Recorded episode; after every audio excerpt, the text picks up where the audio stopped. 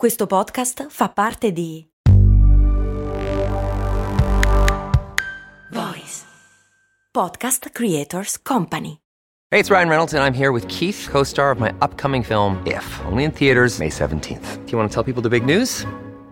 All right, I'll do it. Sign up now and you'll get unlimited for $15 a month and six months of Paramount Plus Essential Plan on us. Mintmobile.com slash switch. Upfront payment of $45 equivalent to $15 per month. Unlimited over 40 gigabytes per month. Face lower speeds. Videos at 480p. Active Mint customers by 531.24 get six months of Paramount Plus Essential Plan. Auto renews after six months. Offer ends May 31st, 2024. Separate Paramount Plus registration required. Terms and conditions apply if rated PG. Il patron Filippo mi chiede perché a volte quando si mangia la pizza ti viene un'arsura che neanche le cascate del Niagara riescono a spengere. Cioè proprio spengere, non spegnere. Va bene, eh? si dice anche spengere.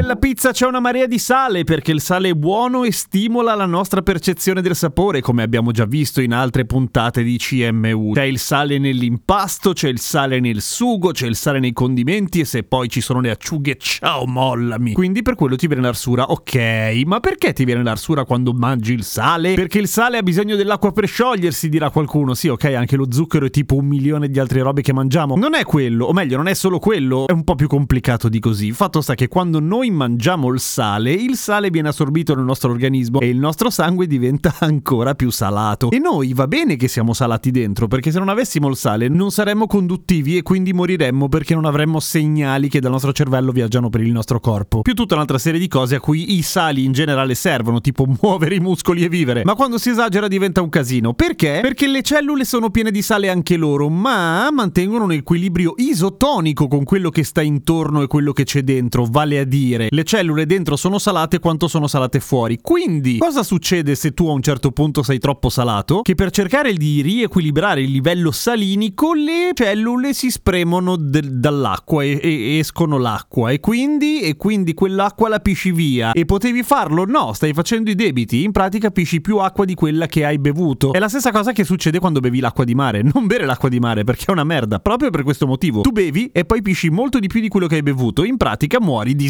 disidratato male. Quando le cellule iniziano a spremere fuori l'acqua, mandano anche un segnale al cervello perché non sono mica sceme le cellule. Sei tu scemo che bevi l'acqua di mare, ma le cellule bene o male ce la fanno e dicono sete di brutto, sete di brutto. Allora per evitare che tu muoia, bevi dell'acqua e quella roba lì ti passa. Quella brutta sindrome che appunto molti chiamano sete. Se stai bevendo l'acqua di mare succede un bordello, nel senso che niente, dici ar, fai un gesto piratesco e poi ti accasci sul ponte della nave. A domani con cose molto umane.